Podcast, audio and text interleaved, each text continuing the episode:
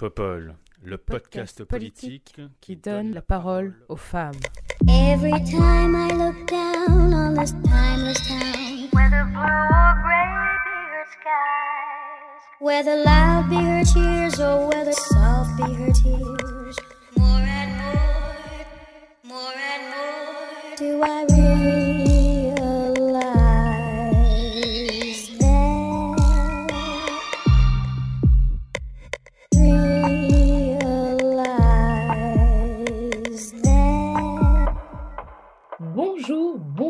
à toutes et à tous qui nous écoutez en ce dimanche soir. Pour nous, c'est le samedi matin parce que, comme vous le savez, Popol, ça s'enregistre le samedi, ça se monte le dimanche et ça s'écoute le dimanche soir.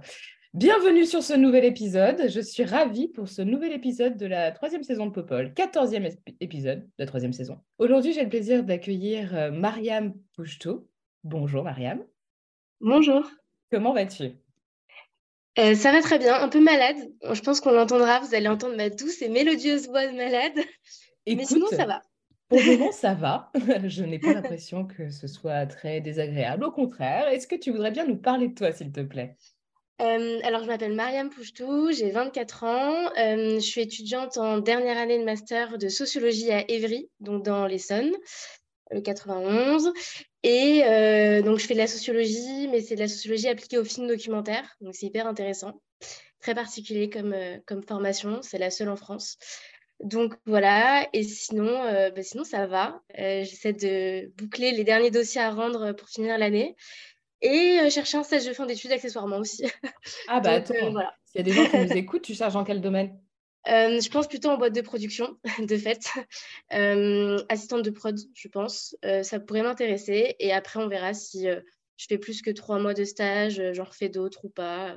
Si je cherche un, emploi pour m'insérer dans le monde professionnel. Donc idéalement, boîte de prod, documentaire. Documentaire, et parfois, il y en a qui font fiction et docu. Donc, ça peut être aussi intéressant de voir les deux. Voilà. Ok, super. Et bah écoute, merci beaucoup. Trop cool de t'avoir parmi nous. Et puis bah, si jamais quelqu'un nous entend, n'hésitez pas à envoyer un petit message à Popol pour avoir euh, la chance de travailler avec euh, cette exceptionnelle personne qui est Mariam. Oh. Merci d'être là. Ensuite, deuxième invitée de ce nouvel épisode de Popol, Mathilde Caillard. Bonjour Mathilde. Bonjour et merci pour l'invitation. Eh bien, écoute, avec grand plaisir. Merci à toi de l'avoir accepté. Comment vas-tu? Très bien, euh, plutôt bien. Plutôt bien. Plutôt bien. Bah écoute, c'est une bonne réponse. Il n'y a pas de mauvaise réponse tout à- d'ailleurs. hein. Tu sais, euh, tu peux euh, t'allonger sur le divan, on va t'écouter pendant une heure s'il faut. On est là pour ça. Euh, Mathilde, est-ce que tu pourrais nous parler de toi, s'il te plaît? Oui, alors euh, donc je m'appelle Mathilde Caillard, j'ai 25 ans. Je suis, euh, enfin je me définis et je suis euh, activiste pour le climat au sein de Alternative à Paris, donc euh, depuis 2019. Et euh, donc ça c'est mon activité militante. Et euh, par ailleurs, euh, je travaille donc à l'Assemblée nationale auprès de la députée Alma Dufour depuis euh, juillet 2022. Voilà. Super. Est-ce que tu pourrais nous préciser un peu quelles sont les actions que mène Alternativa, s'il te plaît? Oui, alors le collectif Alternative à Paris, donc c'est un collectif local hein, qui a été créé, enfin qui fait partie du mouvement Alternativa. Euh, et donc le collectif à Paris euh, euh, a des campagnes euh, propres et un fonctionnement propre. Et euh, alors, on utilise beaucoup la désobéissance civile comme mode de lutte. On fait également énormément d'alliances avec euh, d'autres collectifs et d'autres euh, mobilisations, d'autres mouvements sociaux euh, parce qu'on considère aussi, alors on, aime bien utiliser le mot alliance et pas convergence, dans la mesure où en fait, euh, quand on, on imagine une convergence, il peut y avoir un risque un peu d'invisibilisation de chaque lutte. Et c'est important que chaque euh, lutte continue à porter aussi ses sujets propres. En revanche, c'est hyper intéressant et c'est important de faire des passerelles et des liens, donc plus dans un cadre d'alliance entre les, entre les luttes à des moments donnés sur des séquences. Et notamment, euh, notre euh, grande séquence dernière, c'était donc euh, durant, et qui est encore, qui est encore en train de- d'être faite, c'était pendant la séquence contre la réforme des retraites, où on a tissé de nombreuses alliances, notamment avec les syndicats éboueurs du pourtour de l'Île-de-France. Euh, voilà. Et sinon, euh, en ce moment, enfin, on prépare le, l'assemblée- enfin, le blocage de l'Assemblée générale de Total euh, le 26 mai. Nice. J'allais justement te demander un exemple de désobéissance civile, d'action de désen- désobéissance civile. C'est un excellent exemple. Eh bien, bonne chance pour tout ça et bravo pour euh, tout ce que tu fais, tout ce que vous faites. Merci. Merci d'être là. Et enfin, notre troisième invité du jour, Andrea Vaux. Bonjour Andrea. Bonjour Léa, bonjour à toutes. Comment vas-tu? Bah, écoute, ça va plutôt bien, assez bien réveillé pour un samedi matin. Je suis très fière. tu as un café à proximité, moi j'aime bien, hein, je vous le dis. C'est assez étrange pour les, pour les, personnes qui écoutent ce podcast à 19h en disant les autres elles sont au café. Bon, on peut boire du café à 19h, hein, mais bon. Euh, nous, il est 11h du matin, euh, voilà, samedi. On a un petit décalage horaire avec celles et ceux qui nous écoutent.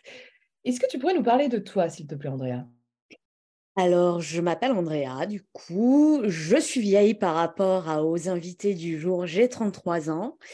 Et euh, dans la vie de tous les jours, je suis avocate au barreau de la Seine-Saint-Denis. Et en parallèle, j'aide également Jean Massier à gérer euh, tout l'univers de Jean Massier. Qui est un vaste univers. Grand univers. en tout cas, merci beaucoup d'être là. Et on rappelle qui est Jean Massier. Jean Massier, le premier euh, streamer de France, streamer politique, enfin streamer politique de France. Et bien entendu, c'est euh, le papa et euh, le présentateur de cette exceptionnelle émission qui est Backseat et que vous pouvez retrouver sur sa chaîne tous les jeudis soirs. Je fais un peu de, un peu de pub. D'ailleurs, il est encore temps de donner, de donner à Backseat pour qu'on puisse terminer notre saison. Je fais vraiment, vraiment, je suis très corpo là. Et ça, c'est très bien. J'aime beaucoup. Valide totalement. oui, bah, j'imagine bien que toi, ça t'arrange aussi. Quoi qu'il en soit, merci beaucoup à toutes les trois d'être là. On va parler de deux sujets d'actualité politique aujourd'hui pour changer un peu dans Popol. Vous commencez à être habitués. On va parler dans un premier temps des menaces au droit à l'avortement en Europe et dans un second temps de l'extrême droite qui semble être de plus en plus à l'aise dans notre pays. Depuis plusieurs années, le droit à l'avortement est menacé à travers le monde. Sa remise en question, qui était essentiellement le fait de groupes réactionnaires, trouve désormais un écho dans les institutions des pays où il demeure encore légal. L'Europe n'échappe malheureusement pas à ce phénomène. En Italie, la nouvelle présidente du Conseil ne semble pas très attachée à ce droit et organise actuellement les États généraux de la natalité. Le Parlement européen est présidé par une eurodéputée maltaise anti-choix et plusieurs États cherchent à le restreindre, comme ce fut récemment le cas en Pologne. En outre, nous connaissons actuellement en France une pénurie de pilules abortives et le gouvernement ne semble pas tout à fait déterminé à maintenir la promesse de constitutionnalisation faite par le président de la République. Qu'en pensez-vous? Est-ce que ce droit vous semble effectivement menacé en Europe? Et est-ce qu'une constitutionnalisation permettrait de préserver ce droit et d'en garantir son accès effectif? Allez, on commence avec toi Mathilde. Qu'en penses-tu? Alors oui, ce, droit et de manière générale le droit des minorités et ici donc les droits des femmes peuvent être constamment menacés et c'est important de se rappeler qu'en fait rien n'est jamais acquis et que c'est en fait quand on quand on obtient des victoires politiques et que et que je rappelle hein, les victoires politiques qu'on obtient c'est toujours grâce à l'engagement d'activistes au sein de la société civile qui n'ont pas le pouvoir et qui arrivent à maintenir un rapport de force suffisant pour ensuite qu'il y ait un débouché politique à des, des mesures que ces mouvements sociaux portent euh, parfois euh, pendant des décennies euh, avant qu'il y ait donc un débouché politique. Et donc une fois que cette victoire politique vient un peu couronner le tout, c'est en fait, il faut rester mobilisé, il faut rester vigilant, vigilante. On va dire vigilante, on va, je vais mettre tout au féminin parce que là, on, va parler, parle d'avortement. Donc, il faut rester vigilante à cela. Euh, et, oui, ce qui, est en train de se passer, donc à la fois aux États-Unis outre-Atlantique, euh, en Europe, dans plein de pays comme, euh, comme tu l'as évoqué, extrêmement problématique et, dangereux. Et en fait, mais même en France d'ailleurs, hein, parce qu'on l'a vu sur la séquence constitutionnalisation de l'IVG pendant la niche parlementaire France Insoumise, en fait, le Front National a donné des consignes, enfin la, présidence du Front National a donné des consignes en fait à, leurs députés pour absolument pas euh, voter contre ou en tout cas euh, pas prendre la parole dans les médias parce qu'ils sont dans une, une tactique euh, depuis plusieurs années de, de, normalisation de leur discours et de, enfin de, voilà, de, enfin j'ai oublié le mot, mais enfin oui, banalisation, normalisation de, de leur discours. Et, et alors qu'en réalité, quand on se penche vraiment même sur le contenu du programme, hein, tout bêtement, il suffit pas d'aller, enfin, il faut pas aller chercher bien loin. En fait, on se rend compte que Marine Le Pen et son parti et ses soutiens de tout temps sont restés les principaux opposants à l'avortement. Euh, ils ont régulièrement dénoncé les, IVG de confort, et en 2022, ils se sont donc fermement opposés à l'allongement des délais de 12 à 14 semaines pour, enfin pour, pour les IVG. Euh, au Parlement européen, c'est la même chose. Ils s'opposent euh, quasiment tout le temps, systématiquement, aux textes euh, qui promeuvent l'égalité entre les femmes et les hommes, égalité salariale, accès à la contraception, etc., etc. Et, et, même aller, pour aller plus loin, en fait, quand on regarde les 16 livrets thématiques du programme de, Marine Le Pen, le mot femme, il apparaît ni dans les 22 mesures phares, ni dans le manifeste présidentiel. Et les seules fois où en fait on parle des femmes, c'est dans les chapitres euh, autour de la famille et de la sécurité. Et voilà, donc euh, tout est dit quoi. Euh, c'est clair. Merci, tu as, bien, dressé un peu le, le, portrait du RM face à cette question-là, parce qu'effectivement, comme tu le dis très justement, il y a une espèce de double jeu hein, qui se joue, à savoir ne pas se prononcer au sein de l'hémicycle ou dans les médias, en tout cas tout ce qui est visible, qui est public sur ces questions-là, pour ne pas effrayer, j'imagine, un électorat potentiel, parce qu'on est évidemment dans des, dans des stratégies électorales. Et effectivement, les seuls moments où euh, le Front National, enfin le Rassemblement National, mais aussi euh, tous les, autres partis euh, d'extrême droite, s'intéressent en fait au sort des femmes, notamment, c'est lorsqu'il s'agit de taper sur les étrangers et les étrangères, essentiellement les étrangers, bien sûr. Donc, effectivement, tout ce que tu as décrit, c'est euh, ou parler de natalité, bien entendu. Donc, c'est ce qu'on appelle du fémonationalisme, comme voilà, l'a, théorisé notamment Sarah Faris dans, le, dans l'ouvrage que je vous conseille et que je suis en train de lire, qui est très intéressant en ce moment, qui s'appelle Au nom des femmes et qui explique comment toute cette question des droits des femmes est, instrumentalisée à des, profits, à, des, à des fins racistes et discriminatoires. Donc, ça, c'est assez important effectivement de planter le décor. Important aussi de rappeler effectivement que quand même un certain nombre euh, de responsables politiques du Rassemblement national sont en fonction au sein de l'Union européenne et de manière systématique ne votent pas les, les, règlements européens, etc., en faveur de l'IVG au niveau européen. Donc, très important de le rappeler. et qu'effectivement, il faut se méfier de leur action en la matière. Merci beaucoup. Euh, Mariam, toi, tu, j'imagine, souvent on est d'accord dans cette émission. Alors, il y a des gens qui disent oui, mais nous, on, on est habitué à la culture du clash, etc., tout ça. Oui, je sais que vous n'êtes pas habitué à entendre des gens qui sont d'accord ou à entendre des gens qui ne se crient pas dessus, mais c'est comme ça, Popol, on est euh, souvent d'accord. Ça ne nous empêche pas de débattre et d'approfondir un certain nombre de sujets. Et puis surtout, on ne se crie pas dessus. Et ça, je sais que vous n'êtes pas habitué, mais euh, j'espère que vous appréciez ce ton un peu plus sympathique. Mariam, sauf si tu, te mets à nous crier dessus, mais j'imagine que non. Euh, je suppose que toi, qui as quand même un engagement très politique, euh, comme nous toutes autour de la table, disons, tu dois certainement partager aussi cette vision des choses que Mathilde vient de nous présenter. Ouais, totalement. Et, euh, et en fait, tu as bien dressé, Mathilde, hein, le, portrait de l'actuel euh, contexte sur la question de l'avortement. On en parle régulièrement. C'est un sujet qui revient de plus en plus enfin, par cycle, euh, un peu dans les questions à la fois politiques, parce qu'il il y a la question de la Constitution notamment, mais aussi à l'échelle européenne. En juillet dernier, il y avait eu une députée qui avait voulu inscrire du coup la question du droit à l'avortement dans la charte des droits fondamentaux de l'Union européenne, justement pour faire en sorte que les pays de l'UE ne remettent pas en cause ce droit-là. donc ça n'avait pas abouti malheureusement, mais du coup ça donne d'autant plus raison au fait qu'il euh, faut une constitutionnalisation de ce droit en France, euh, mais pas que hein, dans les pays étrangers.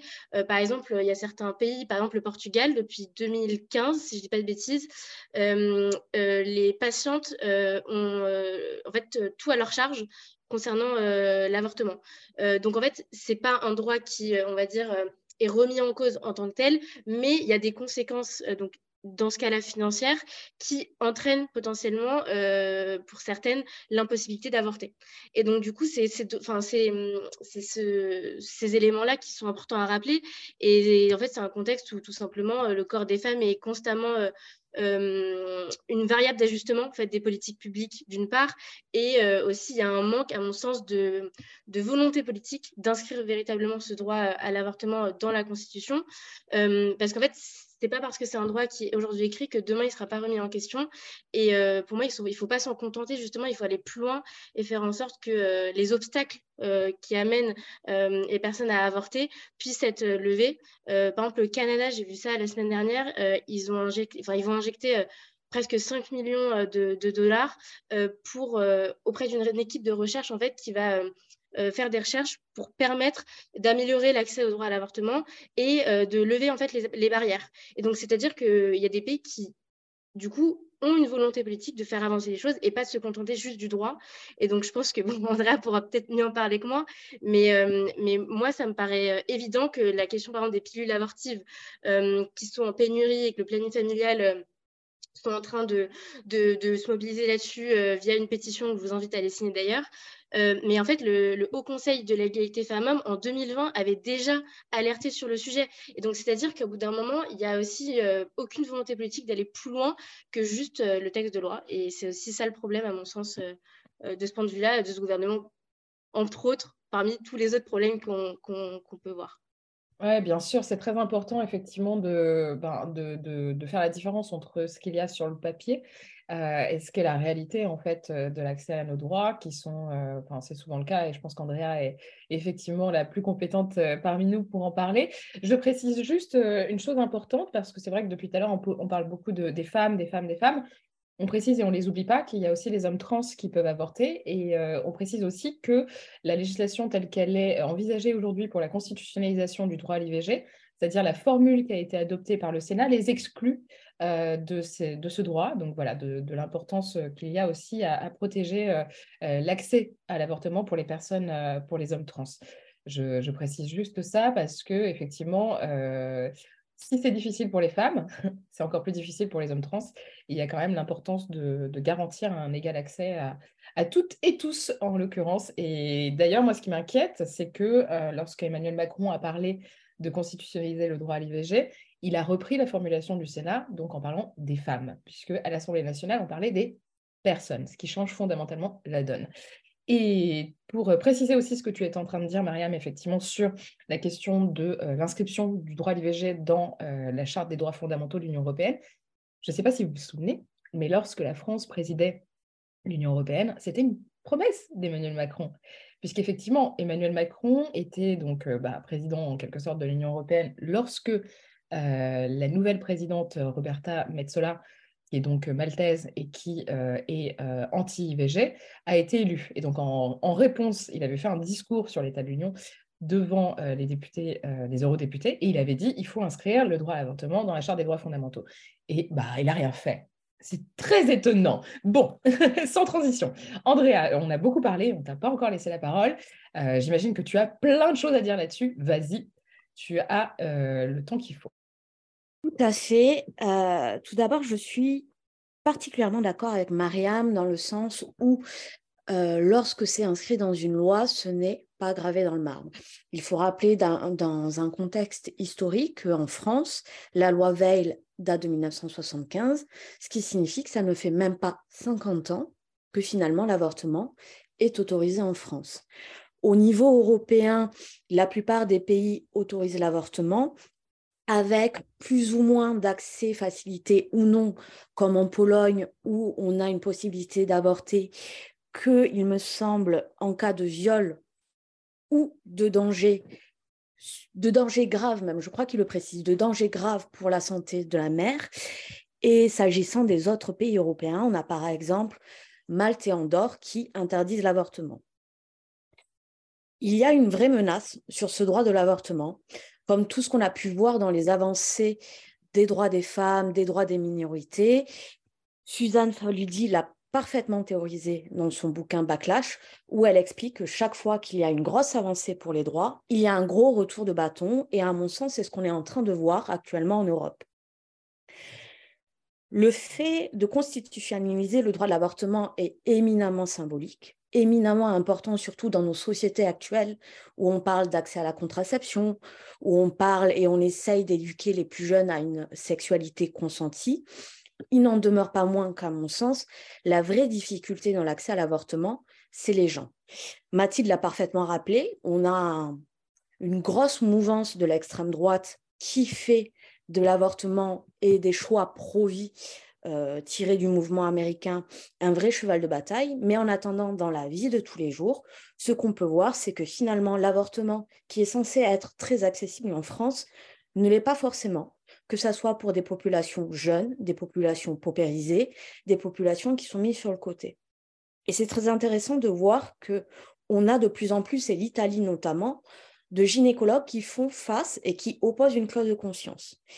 Lorsqu'on a 33 euh, ans comme moi et qu'on a un gynécologue qui nous oppose une clause de conscience, on peut parfaitement aller faire des recherches ailleurs, quitte à partir dans le privé, quitte à mettre peut-être un peu plus d'argent. Lorsqu'on est une gamine de 13 ans, 14 ans, 15 ans ou même de 20 ans qui lutte contre les priori euh, sociologiques, familiaux, tout ce qu'il y a, lorsqu'un gynécologue vous dit bah non, moi je ne veux pas avorter parce que ça, parce que ça, parce que ça, il est éminemment plus compliqué. Donc il y a un vrai travail à faire, à mon sens, sur l'accès à la gynécologie, sur l'accès à la contraception, mais également à l'avortement. Et aussi, d'un point de vue plus politique et plus industriel, il y a aussi des vraies questions qui devraient être poser sur la production en Europe des pilules abortives. Parce que finalement, c'est ça. On en a très peu entendu parler. Moi, j'ai essayé de regarder dans les différents journaux euh, quelles étaient les raisons de cette pénurie de médicaments. Alors, j'ai trouvé un article du Monde qui expliquait que c'était lié à un, défaut de réglementation ou des tests qui n'avaient pas été passés et donc les pilules abortives étaient montées euh, en pression sur certaines pharmacies. Mais ça signifie également que nous, en France, nous sommes tributaires d'industries pharmaceutiques américaines pour lesquels les lobbies sont quand même beaucoup plus actifs et pour lesquels on voit aux États-Unis un net recul sur l'accès de l'avortement. Donc effectivement, ce droit est menacé et sera toujours menacé quand on parle euh, bah, de la libre disposition du corps des femmes. Et je ne suis pas certaine qu'une constitutionnalisation permettra euh, de résoudre en un clin d'œil bah, les écueils liés à la clause de conscience ou même à la production. Oui, c'est insuffisant, euh, ouais, carrément, pour, pour rebondir sur ce que tu dis. Je pense qu'effectivement, c'est insuffisant en soi, si on ne se donne pas les moyens, comme n'importe quel conquis sociaux, hein, comme n'importe quel droit, de manière générale. et sur, effectivement, les, les la production de, de, pilules abortives par des, des entreprises américaines, qui sont bien entendu pour une grande partie en tout cas, euh, dont les capitaux sont détenus par euh, des personnes euh, états-uniennes, des investisseurs états-uniens, on peut effectivement supposer, d'ailleurs c'est ce qu'avait fait le HCE à un moment donné, donc le Haut Conseil à l'égalité pour les femmes et les hommes, pour les personnes qui nous écoutent, mais sans qu'il y ait un lien très clair, c'est vraiment juste une, supposition. Imaginez qu'effectivement, ces investisseurs ont, bien sûr une, une, influence sur les choix stratégiques des entreprises, et notamment sur la production de tel ou tel médoc, etc. etc. Et tant qu'on est euh, dans une logique de monopole, puisque c'est ce qui se passe avec la NSM, et euh, l'impossibilité de produire des génériques, on ne pourra pas effectivement contourner cette, euh, cette, enfin, ce monopole et donc cette production. Donc il y a effectivement soit la possibilité de produire davantage de pilules abortives, enfin, avoir une production localisée, en France ou en Europe, ou autoriser aussi, c'est la deuxième possibilité, c'est d'ailleurs ce que réclament euh, notamment les associations, de produire des génériques sur, euh, sur, ce, sur, euh, sur les pilules abortives, qui est quand même, il y a un enjeu de, de santé publique qui est très fort. Et bon, je sais que François Brand, notre ministre de la Santé, écoute Popol avec beaucoup d'attention. Donc François, si tu nous entends, merci de faire le nécessaire. Voilà. Euh, bon, petite blague à part. Effectivement, il n'y a pas eu beaucoup de, reprises là-dedans. Enfin, là-dessus, sur la presse, la presse a été. Euh, j'ai vu quelques articles passer. Mariam a, rappelé la pétition euh, lancée par, le planning familial et d'autres associations. Effectivement, c'est sur change.org. On vous invite à la, signer. On la partagera sur la description de ce podcast. Continuons un peu aussi sur cette question d'accessibilité toi qui es à l'Assemblée nationale, Mathilde, je vais peut-être te poser une colle, j'en sais rien. Si, c'est le cas, dis-le-moi, on changera de sujet, t'inquiète. comment, par exemple, Alma Dufour, ta députée avec qui tu bosses, et les autres députés peuvent garantir un accès effectif Je veux dire, parce que les, députés peuvent faire la loi, mais comment les députés ont la capacité, ou pas d'ailleurs, de garantir un accès effectif aux mesures qui sont garanties par, par la loi? Bah, Tu me poses un peu une colle. Non, mais c'est vrai, il faut se poser la question, tu vois. Je veux dire, quels sont les moyens que les députés peuvent mettre en œuvre si, euh, typiquement, l'administration ne suit pas parce que le gouvernement n'y met pas, tu vois, suffisamment de moyens, etc., etc. J'imagine que vous avez la possibilité d'alerter le gouvernement. D'ailleurs, c'est ce qu'on fait euh, une grande partie des élus. Ouais, euh, tout à fait. Après, n'oublions pas que, enfin moi, du coup, je travaille pour une députée qui est dans l'opposition, et ça, ça, rajoute encore plus de la complexité à l'affaire. Déjà, quand on voit euh, à quel point le Parlement s'est fait rouler dessus sur la séquence retraite, et c'est pas, euh, pas, pas la première fois. Euh, étant donné que maintenant Emmanuel Macron n'a pas une majorité absolue, bah, il décide de d'enjamber le Parlement quand ça lui chante et de et de le contraindre au maximum dans l'exercice de de son pouvoir. Euh, donc euh, voilà, les choses se compliquent encore plus euh, en tant que député dans l'opposition. Donc c'est vrai que les marges de manœuvre sont vraiment, vraiment réduites. après, ce que peuvent faire les députés, c'est si c'est utiliser leur visibilité et leur, oui, leur visibilité et leur accès limité ou non au champ politico-médiatique pour essayer de porter des sujets. Mais encore une fois, D'autant plus, enfin, si on est une femme euh, jeune, euh, nouvelle en politique, qu'on n'a pas nécessairement encore le réseau, euh, même des journalistes, des éditorialistes, des, des rédac chefs, etc., etc. Faire monter un sujet, c'est toute une affaire. Après, ce qui est cool, c'est que bon, bah, Alma aussi, elle vient de l'activisme. Et nous, quand on vient de l'activisme, on a aussi des méthodes moins conventionnelles, mais non moins parfois efficaces pour, pour faire monter des sujets et essayer un petit peu bah, d'exercer de, un rapport de force. Mais, euh, mais c'est vrai qu'en capacité pour rendre vraiment effectif euh, la loi. Après, euh, oui, en fait, ça se passe aussi dans les administrations, dans les services de l'État, dans les et ça, c'est du coup, c'est pareil, c'est les cabinets du ministère, c'est le ministère et, et nous, en tant que députés de l'opposition, on est encore moins présents dans ces espaces. Quoi. Oui, bien sûr. Donc tout ça pour, euh, pour conclure, euh, euh, et, et, c'est un peu une question rhétorique dans le sens où finalement la balle est dans le camp du gouvernement, en fait, tout simplement. C'est-à-dire que si les choses ne bougent pas, c'est parce que ça bloque aussi au niveau, de, au niveau de, du chef de l'État. Et oui, jusque-là. D'ailleurs, parlons-en un peu. Marianne, tu, tu rappelais donc, cette volonté d'inscrire effectivement l'IVG, pourquoi pas dans la Charte des droits fondamentaux. On disait que c'était une volonté que Macron avait avait euh, émise. Est-ce que vous pensez vraiment, enfin, est-ce que Mariam, tu penses que euh, Macron est sincère lorsqu'il dit qu'il veut vraiment protéger euh, l'accès à l'IVG dans notre pays? C'est une bonne question.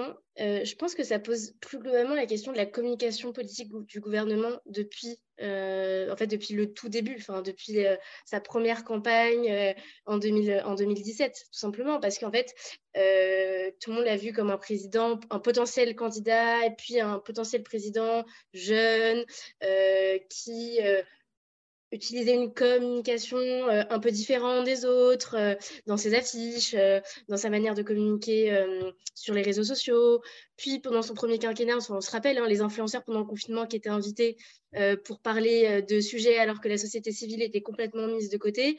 Donc en fait, c'est toute une stratégie de communication qui se déploie depuis un bon moment, qui fait qu'en fait, aujourd'hui, les effets d'annonce qui, qui fait, peu importe les politiques qu'on les soutienne ou pas d'ailleurs, euh, font un peu euh, comme un souffle au fromage qui retombe en fait. C'est-à-dire qu'on a une énorme com euh, qui se fait sur une temporalité très courte où on a tous les ministres qui passent sur les plateaux télé, qui s'enchaînent et qui ressortent leurs éléments de langage successivement pour qu'en fait, trois mois plus tard, on se rende compte qu'il ne s'est absolument rien passé fondamentalement dans la vraie vie, en fait, tout simplement.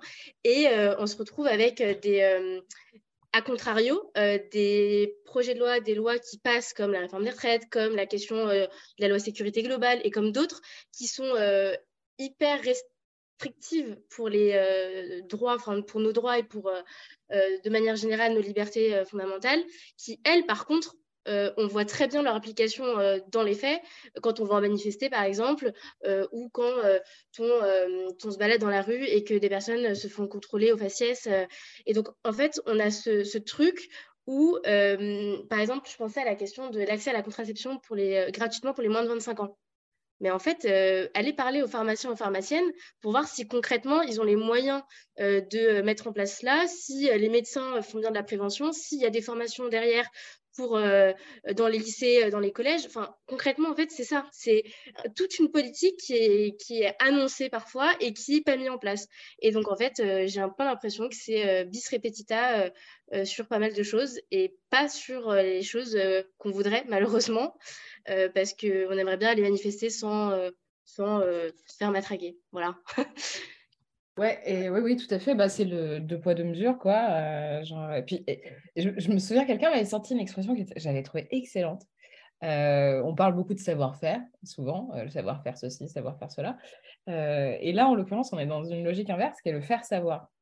C'est-à-dire, on fait savoir que on va potentiellement faire des trucs, etc. Et en fait, on ne les fait pas, de toute évidence. Mais effectivement, c'est vraiment que de la com. Et, et bon, je vais le dire, mais en, plus, on nous prend pour des cons et des connes, quoi. Donc euh, là, du fait que ce soit juste de la com et du marketing, en plus, on nous prend pour des connes et des cons en cherchant à des... When you're ready to pop the question, the last thing you want to do is second guess the ring. At BlueNile.com, you can design a one-of-a-kind ring with the ease and convenience of shopping online. Choose your diamond and setting. When you find the one, you'll get it delivered right to your door. Go to Bluenile.com and use promo code LISTEN to get $50 off your purchase of $500 or more. That's code LISTEN at Bluenile.com for $50 off your purchase. Bluenile.com code LISTEN. Politiser un bon nombre de questions, euh, notamment sur la question de la mobilisation, en opposant fou les peuples, etc. etc. Donc, euh, Bref, on, sait que notre combat est politique et euh, c'est pas parce qu'on nous, dit l'inverse qu'on va y croire. Andrea, est-ce que tu veux bien euh, conclure sur ce sujet avant qu'on passe au deuxième sujet, s'il te plaît? Tout à fait. Alors, pour conclure, je, reprendrai ce que tu disais. Effectivement, c'est que de la communication et du marketing. Et ce qui est extrêmement décevant, c'est que finalement, tout cet argent qui est dépensé pour faire des jolis flyers, pour avoir des très belles couleurs, euh, à, l'image de la République française pourrait être mis finalement dans ce qui est aussi éminemment politique, les associations, les travailleurs sociaux, euh, le planning familial qui fait un travail d'intérêt public mille fois plus utile que euh, renommer Pôle emploi ANPE en France Emploi, pour avoir eh bien, de plus en plus aussi d'intervenants qui viennent dans les collèges et pas forcément le prof SVT qui fait cette espèce de cours du malaise avec la reproduction des êtres humains, pour avoir aussi un accès beaucoup plus facilité, et ne serait-ce qu'avoir juste des infirmières scolaires tout le temps, ça serait bien, pour permettre aux, aux jeunes femmes de parler, aux jeunes hommes de parler, enfin bref, finalement de réutiliser les moyens qu'ils ont de toute évidence pour assurer une stabilité sur ce droit à l'avortement et sur cet accès à l'avortement. Voilà ce que je dirais en conclusion. Tout à fait, c'est une excellente conclusion et je crois que Mathilde voulait ajouter quelque chose avant qu'on passe au deuxième thème. Oui, très rapidement, en fait, par rapport, enfin, sur la sincérité ou non d'Emmanuel Macron, moi, ça, ça, me fait vraiment doucement rigoler à chaque fois de constater que, en fait, dès qu'il y a un problème ou dès qu'il est face à une crise un peu trop importante, on l'a vu avec les Gilets jaunes, là, c'est pareil sur la séquence retraite, il sort un peu tout le temps, enfin, soit le climat, soit les droits des femmes, soit, soit les hôpitaux, quoi. Et, euh, et, à chaque fois, euh, et à chaque fois avec euh, bon, on va résoudre le problème des urgences. Alors oui, il y a des personnes qui meurent dans les couloirs, mais cette fois-ci, on va vraiment faire quelque chose. Pareil pour le climat. Alors qu'en fait, quand on regarde le budget de l'État, bah, en fait, on n'est toujours pas du tout bon au niveau de l'argent investi pour la bifurcation écologique. Les droits des femmes, c'est pareil. Il n'aurait pas ce, il pas ce ministre de l'Intérieur là s'il s'en souciait vraiment, et il aurait mis le milliard pour lutter contre les violences sexistes sexuelles. Euh, et pour euh, l'état de l'hôpital public, ben, pas grand-chose à ajouter. Il suffit de, de demander à n'importe quel soignant ou soignante sur le territoire pour voir euh, la colère et, la situation absolument dramatique dans laquelle ils sont à cause de la politique d'Emmanuel Macron depuis 2017 et, et de manière générale depuis les années 80 de la succession de programmes néolibéraux, économie orthodoxe qui ne se remettent jamais en question. Quoi.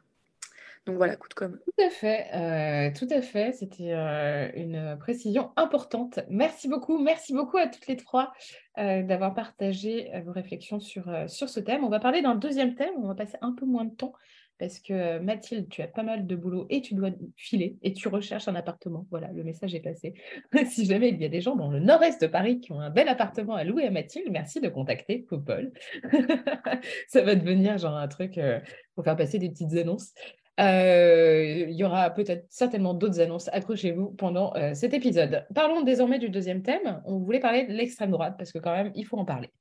Défilés en plein Paris dans d'autres villes, attentats terroristes, attaques physiques et menaces quotidiennes, l'extrême droite, en parallèle de son institutionnalisation progressive, semble prendre de plus en plus ses aises dans le paysage politique, médiatique et dans l'espace public, notamment dans sa forme la plus violente. Face à ce déferlement de haine, les pouvoirs publics et le gouvernement en place ne se mouillent pas vraiment et semblent avoir du mal à dénoncer ces agissements en se refusant notamment de les rattacher à l'extrême droite. Qu'en pensez-vous? Est-ce que cette omniprésence et cette violence vous surprennent? Et est-ce que, d'après vous, la réponse du gouvernement est à la hauteur de la menace? Mariam, voudrais-tu commencer sur ce thème, s'il te plaît? Alors, euh, à la hauteur, absolument pas. Euh, déjà, première chose. Euh, et deuxième chose, les enfin, on voit que les réactions que le gouvernement a eues, donc notamment Elisabeth Borne et euh, bah, Gérald Darmanin euh, à l'Assemblée euh, se sont fait un peu en, vitesse quand ils ont vu qui concrètement ça a commencé à monter sur les réseaux sociaux et que tout le monde en parlait, sauf eux. Donc ils arrivent un peu après la bataille. donc déjà, je trouve ça très inquiétant qu'un gouvernement ne se pose pas la question euh, déjà de réagir euh, à ce qui s'est passé et ensuite, dès le départ, à autoriser ce qui s'est passé. Enfin, 500 euh, fascistes dans la rue qui se baladent cagoulés, enfin, alors que nous, on est tranquillement en manif, on se fait arrêter au moindre truc. c'est totalement lunaire, on a l'impression d'être vraiment dans une, sur une autre planète. et en fait, pour moi, c'est vraiment concrètement le résultat d'une banalisation de l'extrême droite, parce qu'on parle de banalisation depuis des années, mais en fait, euh, au bout d'un moment, il faut dire que l'extrême droite est banalisée. Enfin, sinon, euh, on n'aurait pas 500 personnes dans la rue. Et on n'aurait pas 90 députés à l'Assemblée nationale. Exactement. 90 députés. Je laisserai peut-être Mathilde en, parler mieux que moi, mais, euh, mais concrètement, ça, c'est une conséquence qu'on voit. Et au-delà de la manifestation qu'on a vu euh, passer. Euh, et en fait, euh, on a les, journalistes qui n'ont pas pu y aller, les rédactions qui ont fait le choix de ne pas couvrir parce que bah, peur aussi de représailles pour, pour les personnes qui auraient couvert. donc, on a très peu d'images finalement. Et les images qui circulent, en fait, il faut juste le recontextualiser, c'est des images qui viennent de groupes Telegram de l'extrême droite.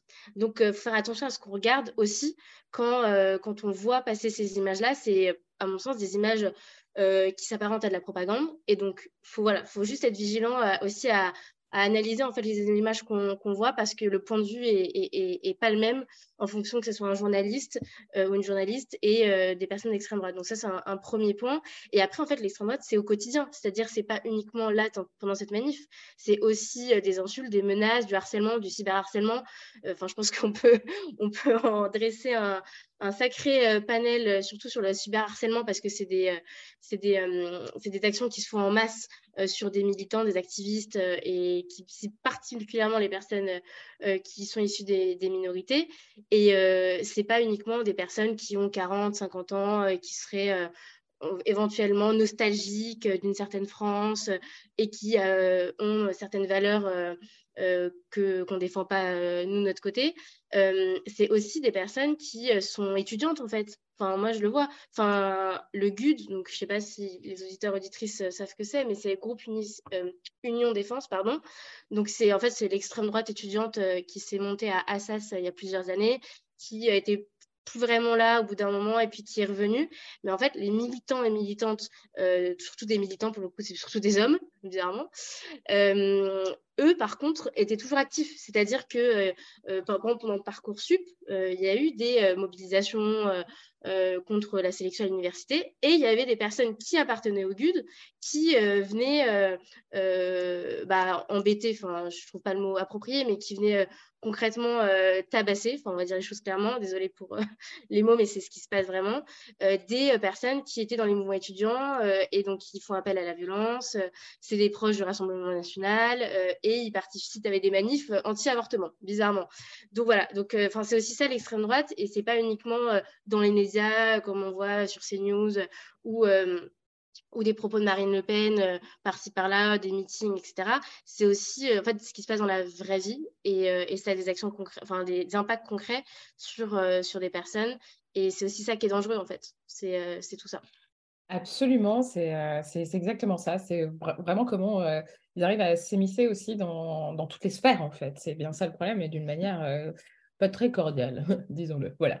Je mmh, rebondis juste sur ce que tu disais par rapport aux images et je voulais juste préciser que si jamais effectivement vous voulez avoir d'autres images que celles que vous pouvez voir euh, qui sont diffusées par euh, les books Telegram dont parlait euh, Mariam, vous pouvez retrouver le travail qui a été réalisé par Yann Castagnier qui a couvert en fait, qui est un photoreporter qui bosse notamment pour Mediapart et qui a, couvert avec Marine Turchi euh, cette manifestation. Et c'est d'ailleurs eux euh, qui ont découvert qu'il y avait des proches de Marine Le Pen, deux proches, de très proches de Marine Le Pen dans la manif. Et on a reçu euh, sur Backseat Yann la semaine dernière qui nous a parlé un peu de son travail et nous expliquait comment il a été menacé pendant, la, pendant la, manifestation, notamment par ce, un des deux proches de Marine Le Pen qui lui a dit ça c'est pas bon et qui l'a suivi alors que Yann était escorté par des, des, policières et policiers. Donc euh, voilà, donc c'est aussi ça l'extrême droite, euh, c'est beaucoup de menaces et euh, beaucoup d'inquiétudes pour, beaucoup de personnes en fait finalement, toutes celles et ceux qui ne rentrent pas tout à fait dans leur rang et qui cherchent à dénoncer leurs agissements. Mathilde, toi, tu, en parlais d'ailleurs un peu, hein, et tu as bien fait de faire le lien tout à l'heure en, parlant du sujet sur, sur l'avortement. Mariam va aussi le faire, effectivement. Ce sont aussi ces personnes-là qui, qui cherchent à remettre en place le contrôle du corps des personnes de manière générale. comment tu, regardes ça? Comment tu, analyses toute cette situation, notamment avec l'inaction ou une, action très minime, faible de la part du gouvernement? Bah, comme l'a très bien dit euh, Mariam, hein, le gouvernement est beaucoup plus prompt à criminaliser des porteurs de casseroles plutôt que des néo-nazis euh, qui se promènent en plein Paris. Donc déjà, ça pose question. Et en fait, euh, c'est pas étonnant, mais le système Macron, ça a été quoi? Ça a été de faire exploser la gauche et la droite. et en fait, on, avait un fonctionnement par bipartisme qui régissait notre organisation politique depuis des décennies. Et donc, en faisant exploser le bipartisme et en arrivant comme un pseudo-centre, en fait, enfin un extrême centre même aujourd'hui, mais comme un pseudo-centre, en fait, euh, il a érigé le Front National comme, enfin, c'est le Front National qui le fait gagner euh, enfin, à toute élection. Donc en fait, ils ont tout intérêt à ce que le Front National soit le deuxième parti et donc le, leur opposant principal. Euh, et pour se présenter comme la seule autre solution contre le Front National. Donc, euh, ils passent leur temps à criminaliser euh, et à sortir de l'arc républicain tous les autres euh, partis, enfin le, camp progressiste au sens large, qui, elle, représenterait une vraie alternative inclusive, solidaire, juste, égalitaire, face à un projet de société à la fois néolibéral dont on ne veut pas parce qu'il est en train de détruire nos conditions de vie, et en plus il est d'une violence sociale innée et euh, l'extrême droite dont on veut absolument pas parce qu'ils sont racistes, sexistes, homophobes, transphobes, enfin tout ce qu'on veut. Euh, bref. Et donc, euh, le gouvernement continue donc à exclure de l'arc républicain les progressistes parce qu'ils veulent se présenter comme les seuls opposants sérieux face à l'extrême droite qui fait peur, qui fait peur, mais en même temps, ça les arrange bien de les voir monter. et ils entretiennent ça euh, ils flirtent avec le discours d'extrême droite, euh, la loi immigration, euh, le fait de, de, faire monter un Darmanin qui a des idées aussi funestes que des actes, dont les actes et les idées sont assez raccords. et donc, et c'est vraiment pas étonnant qu'ils se comportent comme ça, et c'est même leur stratégie, en fait. c'est ils jouent à chaque fois leur, leur survie et leur réélection en jouant ce jeu, donc c'est pas étonnant. Oui, c'est exactement ça. Mais, ce qui est quand même assez ahurissant, parce qu'en réalité, si, euh, Macron n'est pas face euh, à l'extrême droite, il ne gagne pas en fait. Parce qu'effectivement, comme tu le dis à très juste titre, le projet de société qu'il nous propose, on n'en veut pas. Il y a une grande partie de la population, et encore aujourd'hui, on le voit bien dans les statistiques, les personnes qui se mobilisent contre la réforme des retraites, même auprès d'un électorat qui semble presque acquis, dans le sens où euh, on parle bien sûr des cadres, CSP, et compagnies qui clairement sont en mode Startup Nation, on peut imaginer encore que c'est pas vrai d'ailleurs. Euh, en fait, 90% de, des personnes qui, euh, qui, sont cadres sont contre la réforme des retraites aussi. Donc euh, voilà, enfin, je veux dire, on n'en veut pas, on n'en veut pas. Et euh, effectivement, enfin, les, les le fait aussi que les, le réchauffement climatique soit d'autant plus visible, je veux dire, d'année en année, etc. Et là, qui nous annonce qu'en plus, il va il demande à l'Union européenne de suspendre les mesures écologiques pour la réindustrialisation. Oh, mais le mec, il est dans les années 1800 ou quoi? C'est hallucinant, quoi. Non, mais franchement, j'ai l'impression d'être. Euh, c'est la révolution industrielle, au 19e siècle, mais oh, oh, ça ne va pas. Déjà, ça ne nous plaisait pas au 19e siècle, mais alors euh, au 21e, encore moins, quoi. Enfin, bref. Je, pardon, je, je m'emballe un peu. Euh, Andrea, alors du coup, oui, désolé, comme on est un peu pressé par le temps, je vous disais, je, voulais vous dire que ce qu'on va faire, c'est qu'on va peut-être euh, passer moins de temps sur ce thème et donner le, temps à Mathilde aussi de parler de l'actualité dont elle voulait parler avant de partir à la recherche de, la partie idéale. Euh, Andrea, je te laisse la parole sur ce thème. Je remercie Léa. Effectivement, pour rebondir à ta question initiale, est-ce que l'extrême droite et la violence sont liées? Je dirais même plus que la violence fait partie intrinsèquement de l'histoire de l'extrême droite. Depuis le début, ce mouvement s'est fait connaître par ses actions violentes.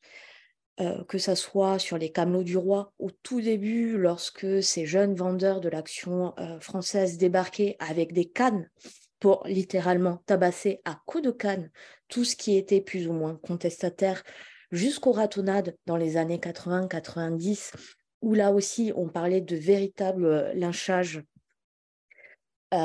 sur euh, bah, différentes, euh, différents, différentes minorités, l'extrême droite s'est toujours fait connaître et a toujours été connue pour sa violence. Et la différence entre les violences politiques de l'extrême droite ou de l'extrême gauche, parce que le gouvernement a tendance à les opposer, c'est que lorsque l'extrême gauche va prendre des actions violentes, on va aller chercher de la violence contre des modèles, contre des symboles, les banques, les assurances, alors que l'extrême droite, on le regarde, on l'analyse, lorsqu'ils vont faire des actions violentes, ça sera toujours, toujours continuellement contre des personnes, des personnes ou des groupes de personnes. On ne vient pas attaquer un symbole chez l'extrême droite, on vient attaquer des personnes qui ont le malheur de ne pas être comme eux, de ne pas penser comme eux, de ne pas souhaiter être comme eux. Alors aujourd'hui, on parle même plus de banalisation, j'ai même envie d'aller au-delà, on parle d'une notabilisation de l'extrême droite.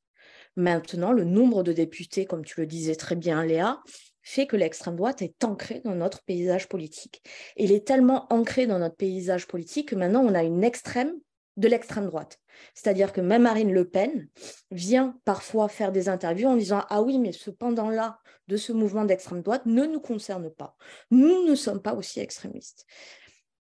Et le pire dans cette évolution, et dans lequel je suis parfaitement d'accord avec toi, Mathilde, le gouvernement a aidé à recentrer l'extrême droite dans un parti de droite finalement comme tout le monde, c'est que ça a permis aussi à l'extrême droite de s'étendre.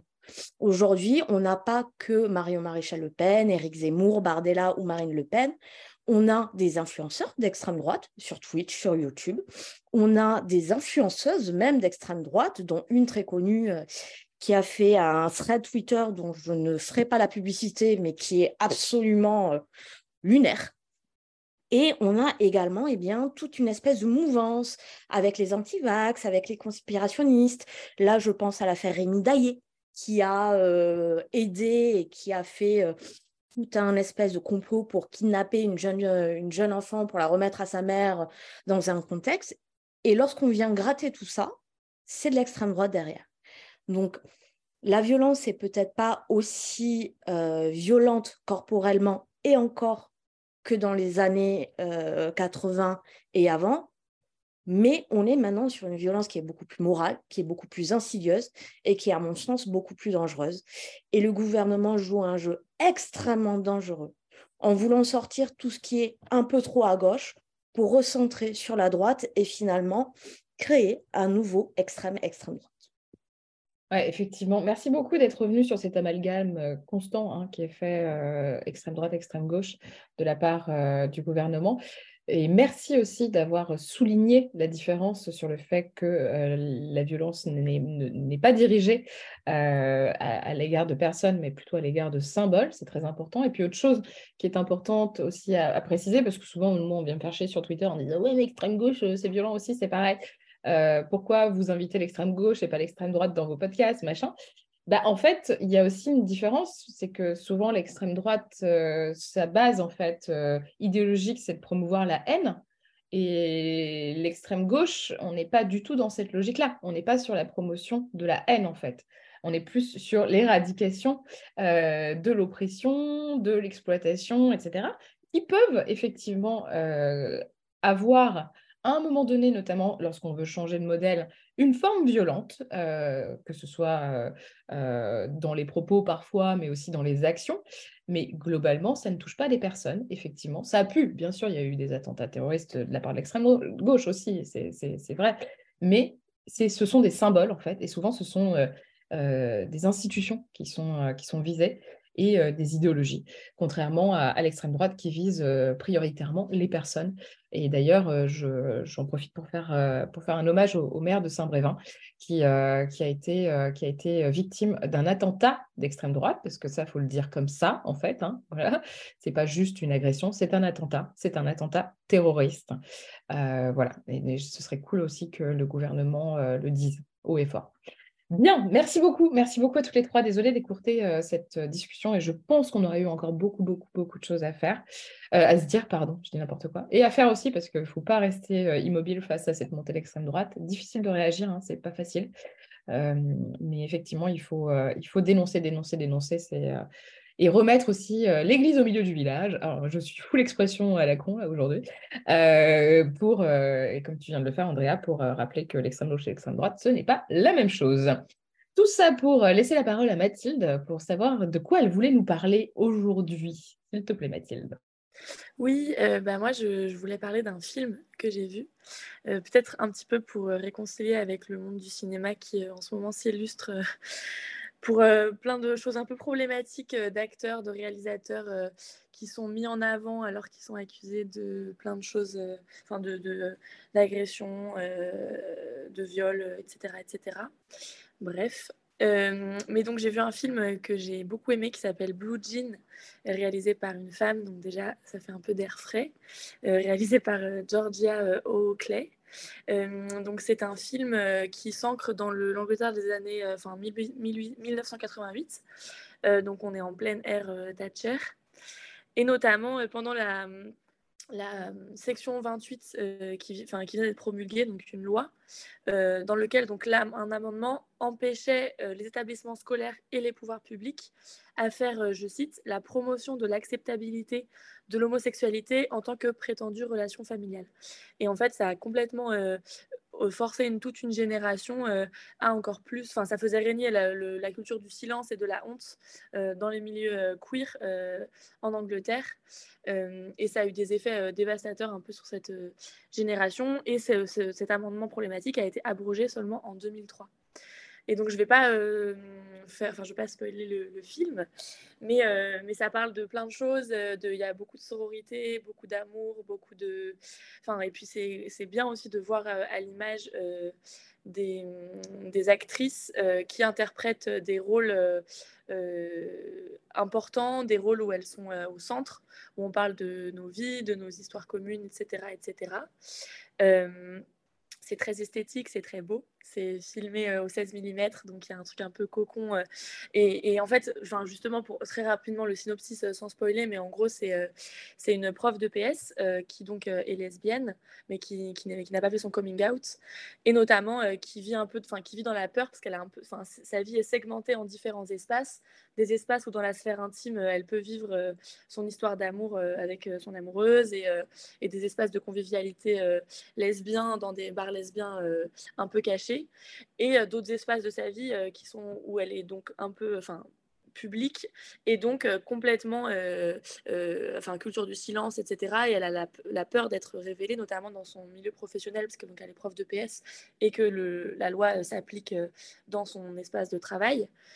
Et, et, et, en fait ça pose un peu aussi ces questions de enfin, déjà que l'intime est politique, et notamment un peu le, ce qu'on a appelé un peu le devoir de transmission et de représentation aussi euh, au sein des, minorités, où en fait, euh, à quel moment mon histoire, parce qu'en fait, elle, se retrouve euh, confrontée, et je ne vais pas spoiler, mais à différents dilemmes concernant, enfin aussi de, par, rapport à ces étudiantes, et notamment le fait de révéler et de protéger une de ces étudiantes.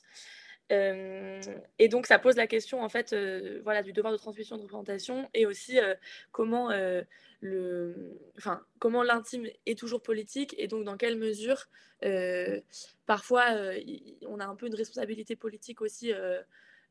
ou pas, et comment on peut aussi segmenter ou non sa vie, etc. Enfin bref, ça pose plein de questions hyper intéressantes. C'est un super film et je, et je le recommande à toutes et à tous. Merci Mathilde, ça donne envie. Effectivement, où est-ce qu'on peut le voir, s'il te plaît? Euh, Au cinéma, un peu partout. Trop euh, cool. privilégier les cinémas indépendants. Mais, tout à fait, près de chez vous. moins cher. À mesure du possible. Carrément. Merci beaucoup Mathilde. Euh, Andrea, de quoi voulais-tu nous parler, s'il te plaît? Alors moi, je voulais vous parler d'une petite recommandation littéraire qu'on m'a fait d'une libraire absolument adorable, spécialisée dans la science-fiction, et c'est une autrice de science-fiction qui euh, vit en Californie avec sa femme et écrit, écrit des romans de science-fiction d'une douceur incroyable, très feel good, euh, sans pour autant partir sur du gnangnan ou de la chiclite. Elle écrit extrêmement bien et je trouve que c'est euh, très rafraîchissant d'avoir premièrement une autrice Deuxièmement, dans la science-fiction. Et troisièmement, qui fait des livres et qui écrit des romans où euh, il n'y a pas de guerre interstellaire? Elle parle finalement du quotidien de gens. Euh, dans ces romans, il y a souvent des relations queer, il y a souvent des relations homosexuelles. Ça parle d'amour, de sexualité, tout ça dans un environnement extrêmement sain et aussi très doux. Et ça fait vraiment partie de mes bouquins, et pour le coup d'une autrice qui, euh, ouais, de, l'autrice feel good. Donc à tous les auditrices et auditeurs, s'ils veulent un peu changer dans de la science-fiction, ni guerrière, ni, euh, ni euh, partir dans la mathématique ou physique quantique, je vous recommande les livres de Becky Chambers. Est-ce que tu as une référence en particulier? Si par exemple on doit commencer avec ces livres, tu commencerais par lesquels, toi? Euh, Parce que moi, ça m'a donné envie, hein, typiquement. Je commencerai par le premier volume qui s'appelle Libration, L-I-B-R-A-T-I-O-N, euh, qui est un roman qui se lit très facilement et qui est sorti en plus en poche, en version poche, je crois, cette semaine. Je ne peux que vous le recommander. Et j'en profite également pour faire de la pub pour cette petite librairie que j'aime beaucoup, qui s'appelle Le Nuage Vert, qui est dans le 5e arrondissement. C'est une toute petite librairie indépendante tenue par une femme et ça aussi, c'est très important. Et elle est euh, d'excellents conseils. Donc, je vous recommande et la librairie et cette autrice. Super, merci beaucoup. On adore les fiches de lecture sur Popol. Ça fait toujours. Euh, après, tu te retrouves avec une pile à lire euh, assez vénère, mais en tout cas, merci beaucoup, Andrea. Et enfin, Marianne, de quoi voulais-tu nous parler, s'il te plaît? Alors, je vais rester dans le sujet culturel. Euh, moi, je vais vous parler d'un court métrage documentaire que je viens de terminer de tourner. Donc, c'est le premier. Hein. On va pas s'emballer. Euh, mais je suis très contente de l'avoir fait. Là, je suis en plein montage. Euh, normalement, il sera fini à la fin du mois. je ne sais pas si vous vous êtes déjà rendu compte que quand vous manifestez, il y a des éboueurs et éboueuses qui sont derrière, qui nettoient pendant que la manifestation avance. Et à chaque fois que je le dis à des personnes qui militent ou qui vont en manifestation, elles me disent non, sérieux, je savais pas, etc. Euh, euh, et, en fait, ce film est tiré d'une rencontre avec euh, quatre personnes que j'ai finalement jamais retrouvées. mais cette rencontre m'a vraiment bouleversée et j'avais très très envie de, filmer leur travail et de filmer qui ils étaient. Donc ils apparaissent pas dans le film, puisque je les ai jamais retrouvés euh, quand j'ai filmé. Mais par contre, euh, j'ai passé des, semaines et des semaines à, les suivre, en fait. Donc, je faisais la manif, mais avec eux à l'arrière. C'est très, très différent. Euh, et donc, c'est un film qui va parler de, la neutralisation de l'espace public qui est voulu et qu'est-ce que ça dit de notre société. pourquoi, en fait, il y a ce truc de vouloir absolument nettoyer derrière les manifestations pendant qu'elles elles ont lieu. Euh, et pas plus tard et pas après. en quoi il y a à la fois de la violence politique et aussi symbolique qu'on peut observer parce qu'effacer les traces du passage des manifestants, c'est aussi parfois fait presque balayer leurs revendications, malheureusement. Et, c'est aussi un peu un hommage du coup à, ceux et celles qu'on ne voit pas ou qu'on ne voit plus. donc voilà, c'est quelque chose qui me tient à cœur et, et voilà, je voulais en parler. Eh bah génial et félicitations surtout. On peut le voir où? Merci beaucoup. Alors pour l'instant, on peut le voir nulle part. Euh, on peut le voir nulle part euh, parce qu'il n'est pas terminé déjà. Euh, et aussi parce que... je reformule, on pourra le voir où? Alors, je ne sais pas non plus, parce que techniquement, c'est aussi un projet de fin d'études. on avait carte blanche pour filmer un court métrage documentaire, et j'ai choisi ce thème-là. Donc, je vais le soutenir en septembre, et puis peut-être que je ferai encore quelques modifications. Et après, je sais pas. Je vais voir si je vais pas démarcher des festivals militants euh, et, euh, peut-être des cinémas indépendants. Euh, si, si c'est intéressant. Hein. Si c'est pas intéressant, c'est pas grave.